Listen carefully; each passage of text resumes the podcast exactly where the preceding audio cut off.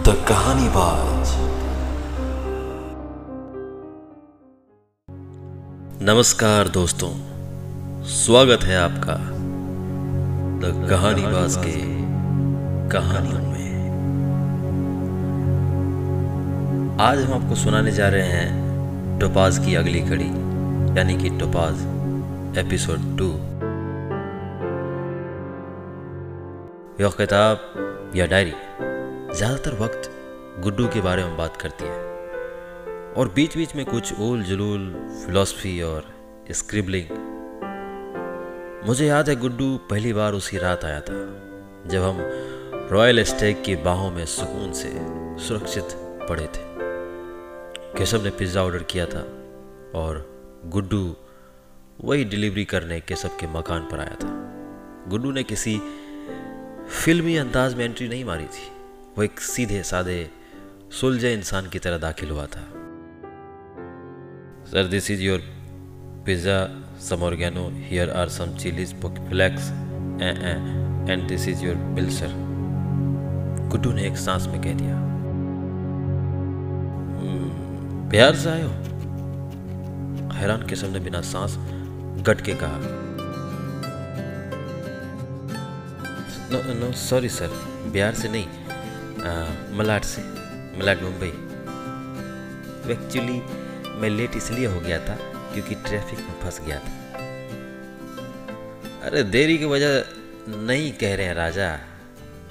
ये जो तुम्हारी फर्जी अंग्रेज़ी से पटना, समस्तीपुर, मधेपुरा, सासाराम टपक टपक के गिर रहा है ना एक्स्ट्रा चीज़ की तरह, उसी से हम समझ लिए हैं कि तुम बिहार से हो। बोलो, हो ना बिहार से? जी सर। अम्मा मियाँ छोड़ो, ये सर श्रीमान श्रीमती को। आज बहुत दिनों के बाद अपने देश का कोई बशिंदा आया है। आओ, तुमको दारू पिलाते हैं। No sir, I some, I have some orders to deliver. Guddu ने आग्रह करते हुए कहा, ऐसा आसानी से माना जा सकता है कि उसे कभी भी किसी ने पिज़्ज़ा डिलीवरी करने के बाद में दारू का न्योता नहीं दिया होगा। कि सब उसकी कमीज का कोना पकड़कर उसे दारू की टेबल की तरफ़ हौले हौले घसीट रहा था, लेकिन गुड्डू भी मंथर मंथर उतनी दूरी वापस खिसक लेता था, जितना केसब उसे घसीट चुका होता था। अबे छोड़ो यार, एक आधा दिन ये डिलीवरी नहीं करोगे तो कौन सा मुंबई में अकाल पड़ जाएगा? वैसे भी यहाँ सब माँ के बेटा खा खा के गुलवा चुके हैं। एक दिन एक्स्ट्रा चीज़ वाला मालपुआ नहीं खाएँगे तो उन्हीं का भला होगा। छोड़ो बैठकर दारू पीते हैं और बैठकर सर मनोज तिवारी और गुड्डू रंगीला सुनते हैं। क्या बोलते हो, हैं? लेकिन सर, हमारा जॉब भी चला जाएगा ना।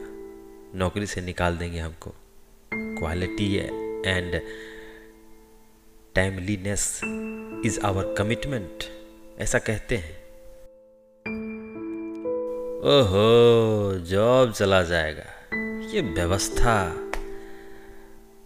केशव ने गुड्डू के कंधे पर हाथ रखकर हैरानी से कहा, फिर तो बड़ी गंभीर बात है यार। जॉब नहीं जानी चाहिए। जाओ तुम, निकलो। लेकिन हम फिर बुलाएँगे तुमको। हमें बात करनी है तुमसे। फ़ोन करके पिज्जा मंगवाएँगे तो तुमको आना ही पड़ेगा। है कि नहीं? जी।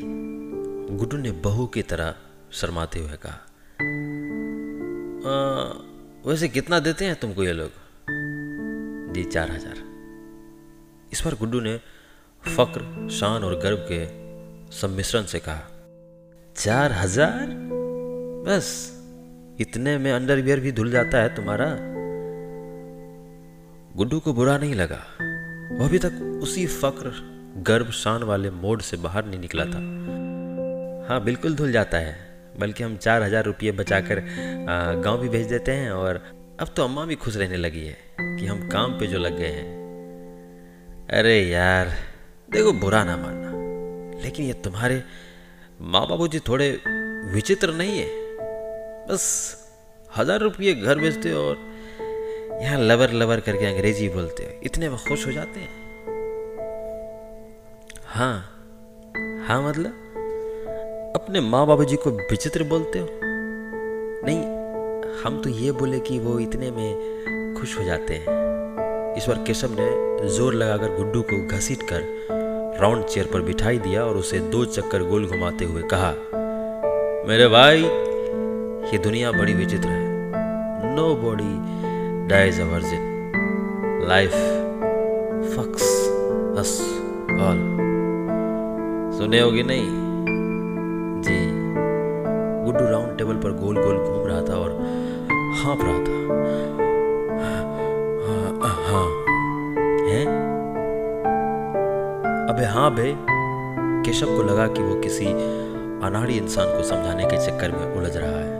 छोड़ो यार, तुमको ये सब बात फुर्सत में समझाना पड़ेगा। जब तुमको दारू पीने के लिए बुलाएँगे, तब आ ज़रूर जाना। नहीं तो डोमिनोज वालों को फ़ोन करके कह देंगे कि तुम्हारा एम्प्लॉय बदतमीजी कर रहा था। और उसका ना तो क्वालिटी के लिए कमिटमेंट है, ना ही टाइमलीनेस के लिए। शर्म दारू नहीं पिएँगे। गुड्डू ने मेलो ड्रामा से भरी आवाज़ में कहा, केशव ने केशव ने गुस्से में कहा, अरे बोला ना जब फुर्सत में हो गए तभी बुलाएँगे तुमको। सर, वो बात नहीं है। हम लोगों को दारू नहीं पीना चाहिए। दारू पीना स्वास्थ्य और मिजाज दोनों के लिए हानिकारक होता है। दारू पीकर इंसान की सोचने, समझने की शक्ति कमज़ोर हो जाती है और वो कुछ भी कर सकता है। जैसे अपनी बीवी को पीट सकता है, गाली गलौज कर सकता है तोड़ फोड़ कर सकता है। गुड्डू एक सांस में बोले जा रहा था और अगर गुड्डू एक सांस में बोले जा रहा था, और अगर केशव की खिलखिलाहट की जोरदार आवाज़ उसकी भावनाओं का मज़ाक बनाती हुई उसे बीच में नहीं रोकती तो शायद भावातिरेक में बोलते बोलते उसकी सांस ही अटक जाती। केशव हँसते हँसते ज़मीन पर गिर पड़ा था। हंस रहा था, खांस रहा था। जब खांस लेता था तो हंस लेता था, और हंस लेता था तो खांस लेता था।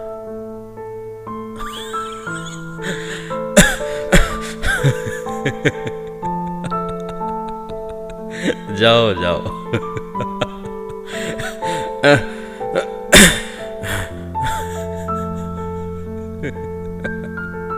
तुम जाओ भाई, हमारे सोचने समझने की शक्ति हो रही है।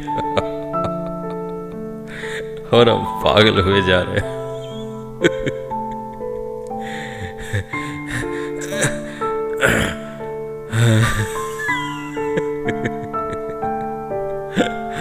अब हम अपनी बीवी को पीटेंगे।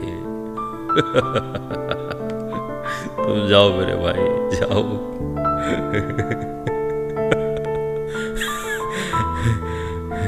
पिज़्ज़ा डिलीवरी करके आओ। दोबारा फिर हंसाना। लेकिन इतना ज़ोर से ना हंसाना।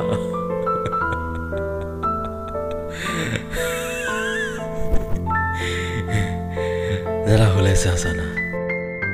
गुड्डू अपना सा मुँह लेकर बाहर चला गया। वो शायद यही सोच रहा था कि उसने ऐसी कौन सी हँसी की बात कह दी, जिससे केशव का पेट फटने की कगार पर आ गया था।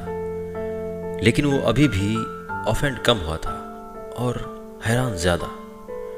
वो कमरे से एक भोला सा सवाल लेकर बाहर निकला था। अपमान या हल्की फुल्की बेइज्जती लेकर कतई नहीं।